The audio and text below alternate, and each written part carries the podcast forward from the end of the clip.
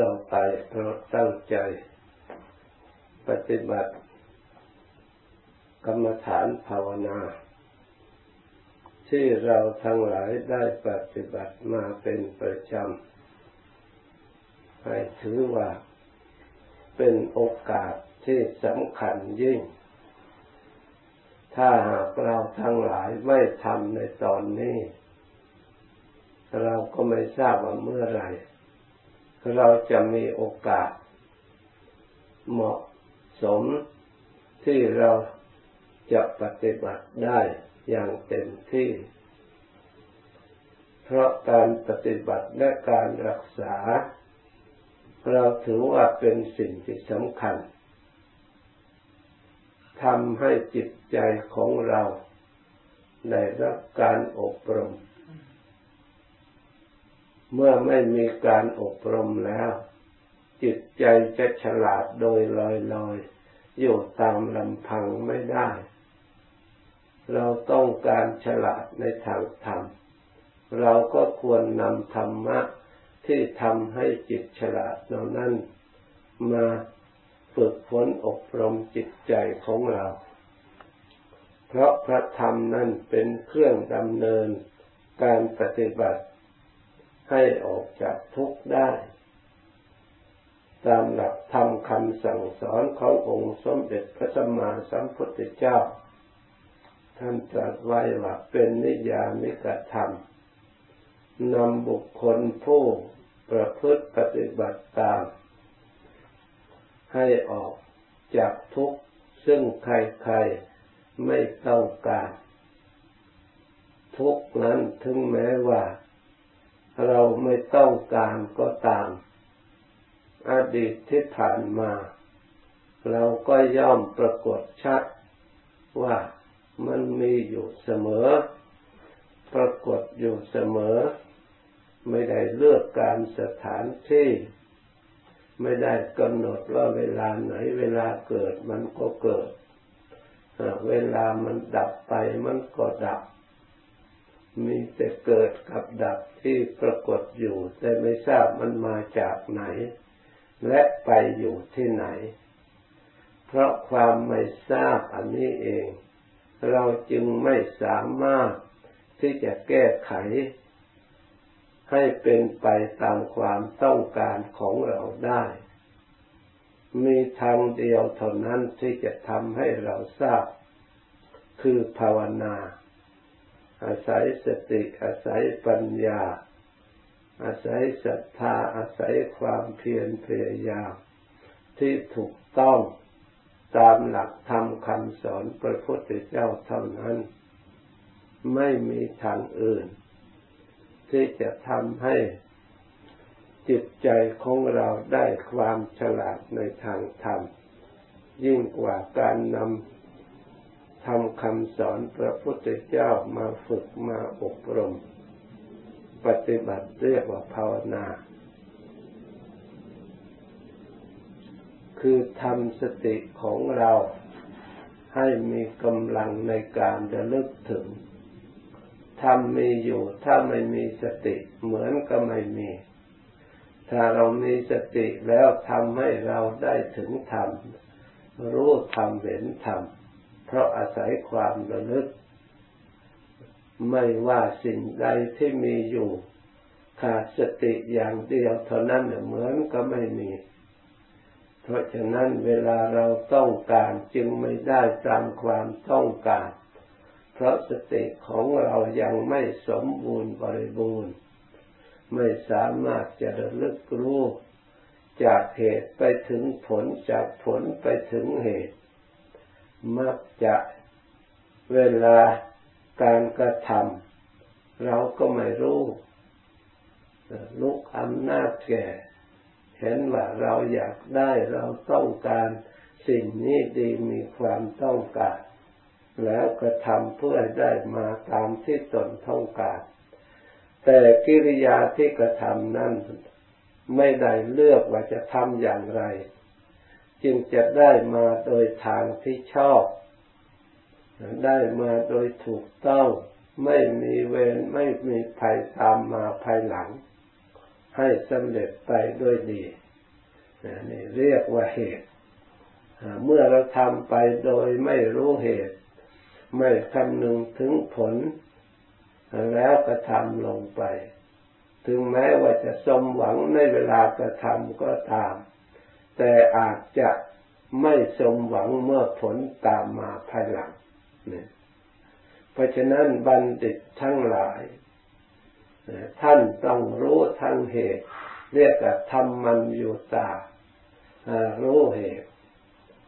คือเหตุที่เราทำอย่างนี้เราพูดอย่างนี้เราคิดอย่างนี้เคลื่อนไหวอย่างนี้ผลจะเกิดอะไรตามมา เพราะเหตุ แต่อดีต ผลแต่อดีตเราก็เคยผ่านมาแล้วเหตุอดีตผลปัจจุบันเราก็เคยรู้มาแล้ว เหตุปัจจุบันผลอนาคตในทางธรรมนี้ตรงกันอยู่เสมอ ไม่เคยเปลี่ยนแปลง ตามหลักธรรมที่แท้จริงแล้วเหตุทุจริตจะให้เกิดความสุข ให้เกิดความสงบ พระพุทธเจ้าว่าอัฐานะเป็นไปไม่ได้ บุคคลผู้ทุจริตด้วยกายด้วยวาจาด้วยใจแล้ว ต้องการจิตผ่องใสสะอาดมีความสงบ ไม่มีเวรไม่มีภัยนั่นเป็นไปไม่ได้ ผล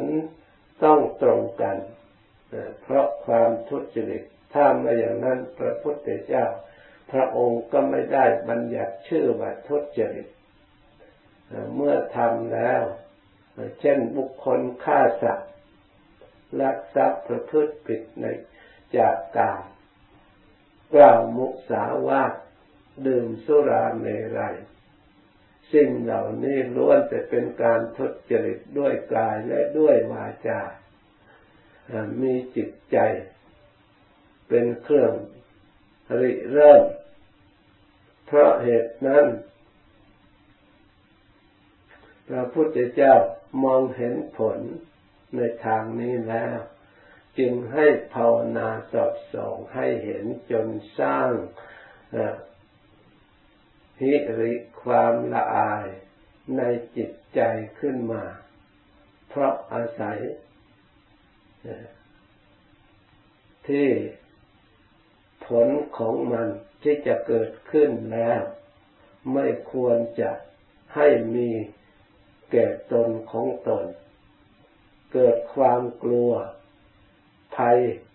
สิ่งที่น่ากลัว เพราะผลคือให้ทุกข์ให้ความเดือดร้อน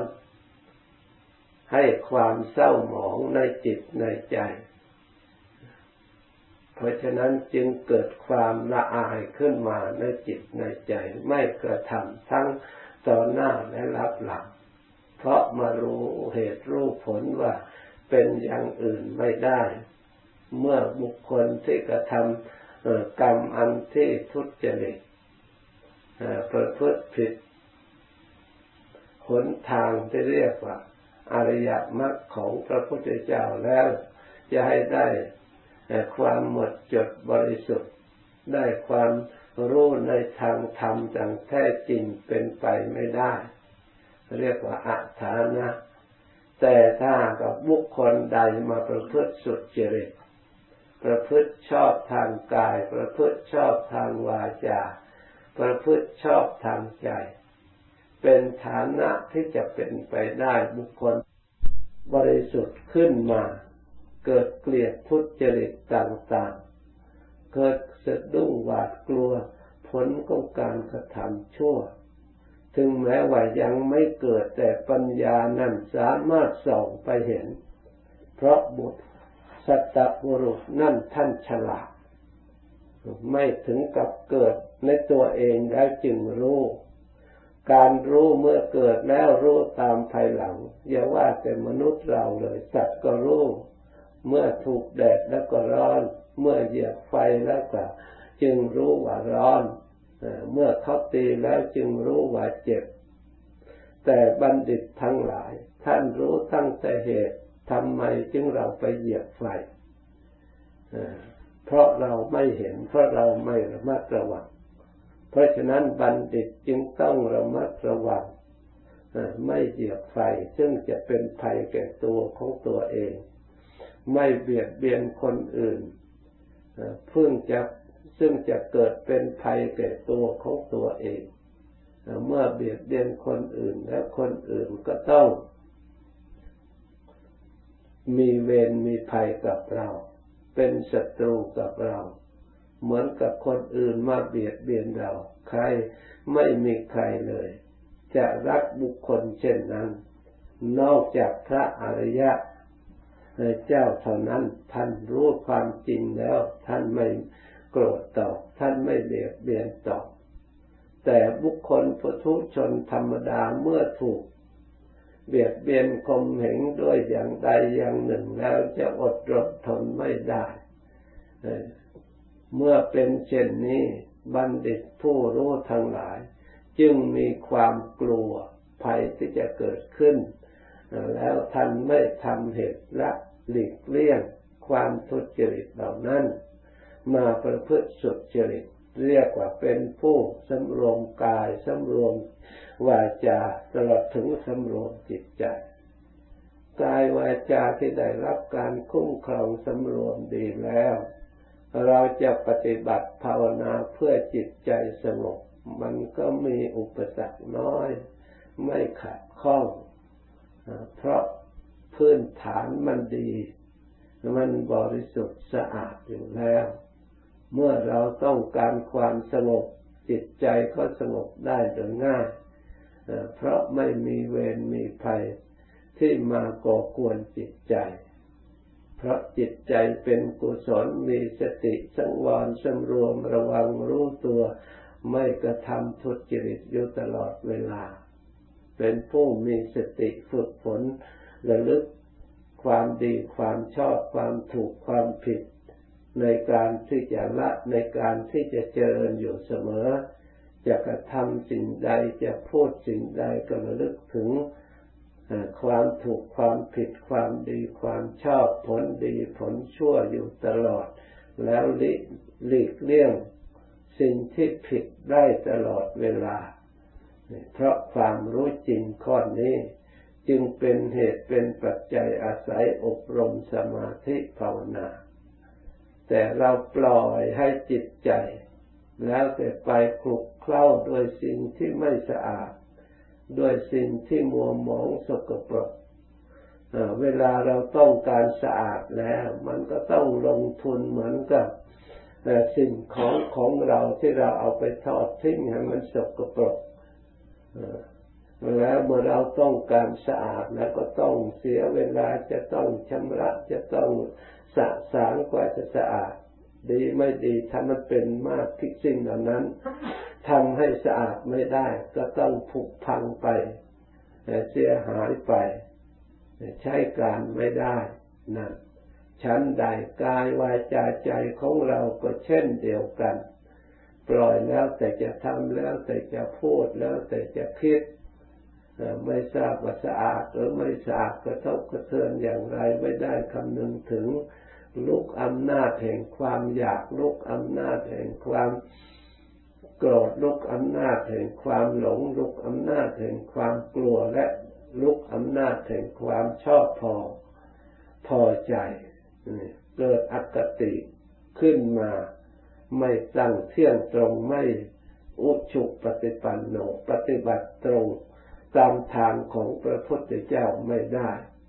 ได้รับความทุกข์กระทบกระเทือนเศร้าหมองตลอดเวลา เราต้องการความสะอาดก็สะอาดไม่ได้ เพราะมันคลุกคลีมายาวนานเลย